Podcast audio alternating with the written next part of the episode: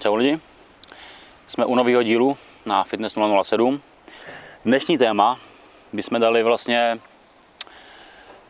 uh, po tom, co se děje v posledních, posledních dnech, co jsme vydali poslední video tréninkového splitu s Kubou, jak se to vlastně jezdíme, dávali jsme nějaký nový splity a podobně. A přišlo strašně moc otázek, jestli vlastně stačí pro naturála cvičit jednou týdně, nebo jaký je nejlepší tréninkový split, jestli je ideální mít klasický kulturistický split, nebo jezdit full body a podobné věci.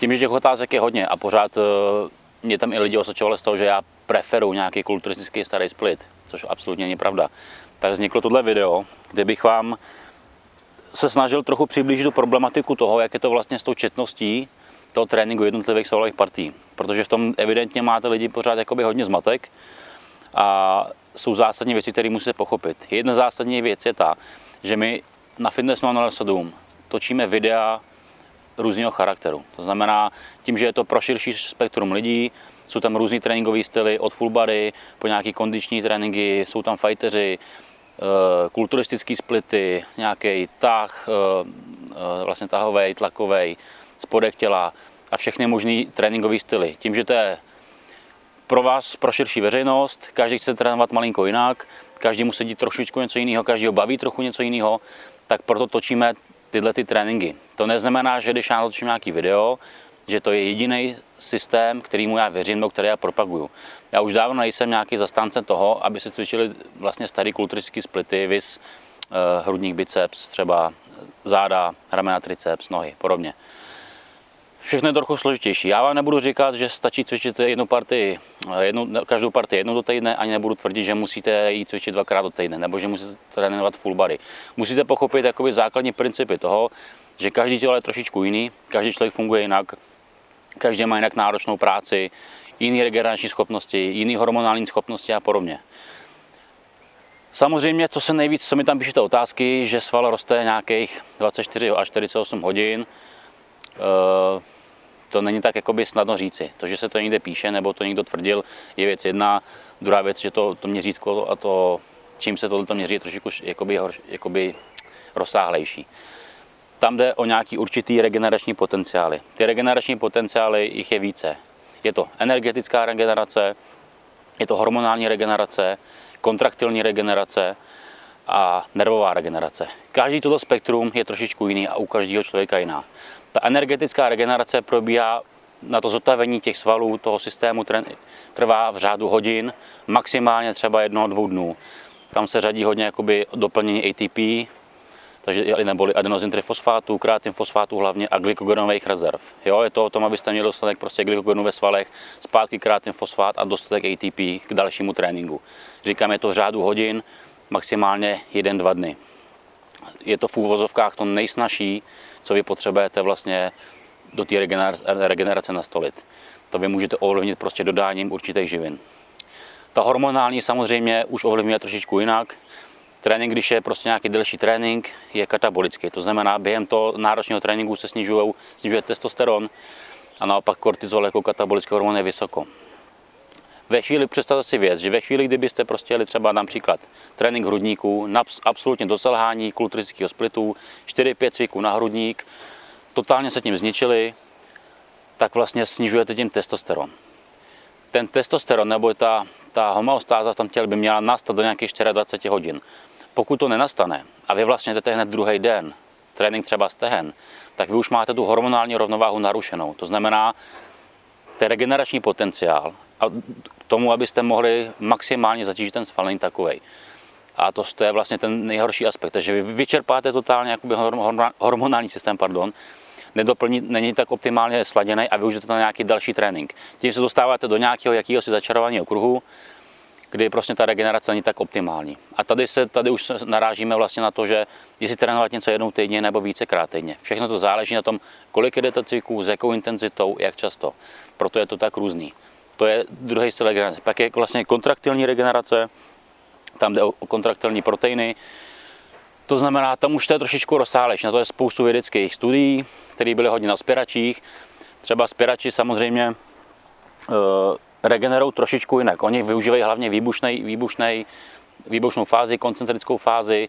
Naopak kulturisti využívají hodně excentrickou fázi, to znamená jakoby brzdící pohyby, kde vlastně daleko větší přetížení toho svalu, dochází tam k většímu narušení těch svalových vláken. Takže ta regenerace třeba kulturisty je delší než nějakýho spěrače, který prostě nejezdí neustále negativní brzdící fáze.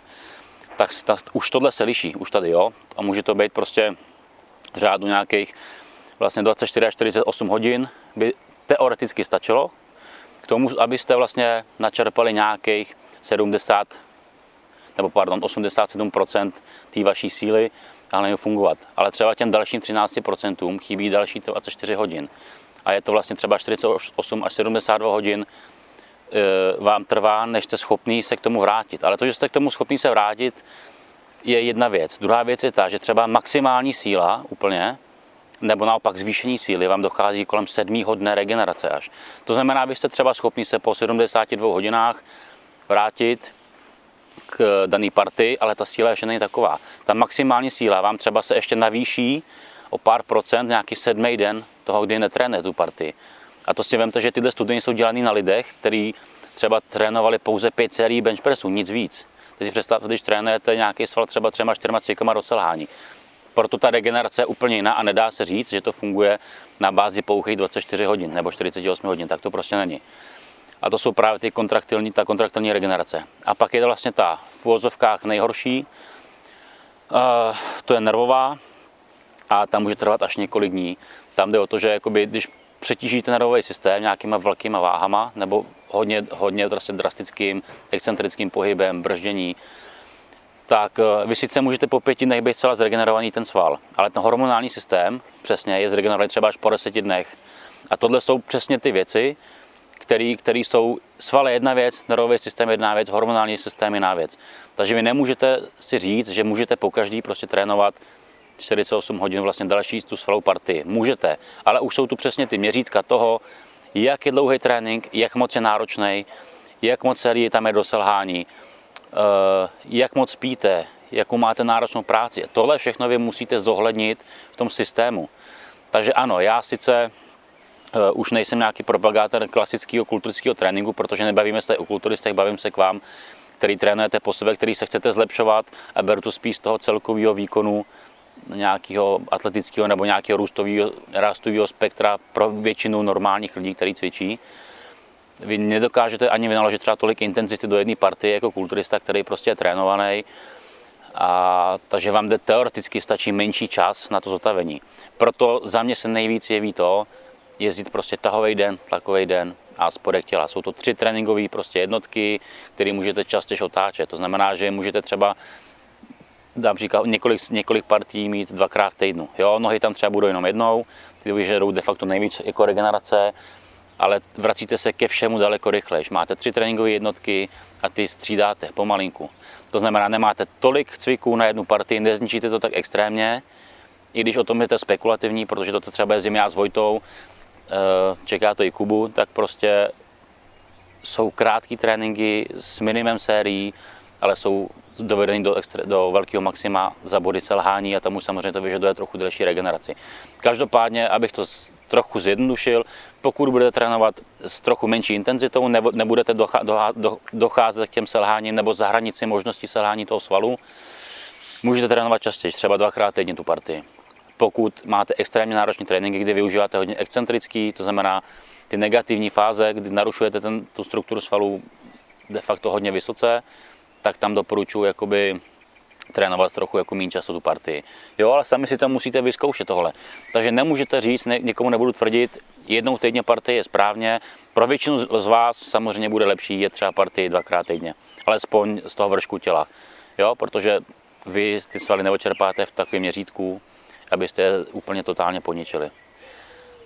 Nevím, jestli tomu každý z vás porozumí, snad jsem vám to jakoby přiblížil a nevím tady, jestli je tam něco, co, co bych ještě takže tak, jako teď nevím, ne, nenapadá mi, co bych vám k tomu ještě řekl víc. Já vám samozřejmě tady neřeknu jednu zázračnou věc, která bude fungovat na každého z vás, tak to prostě není.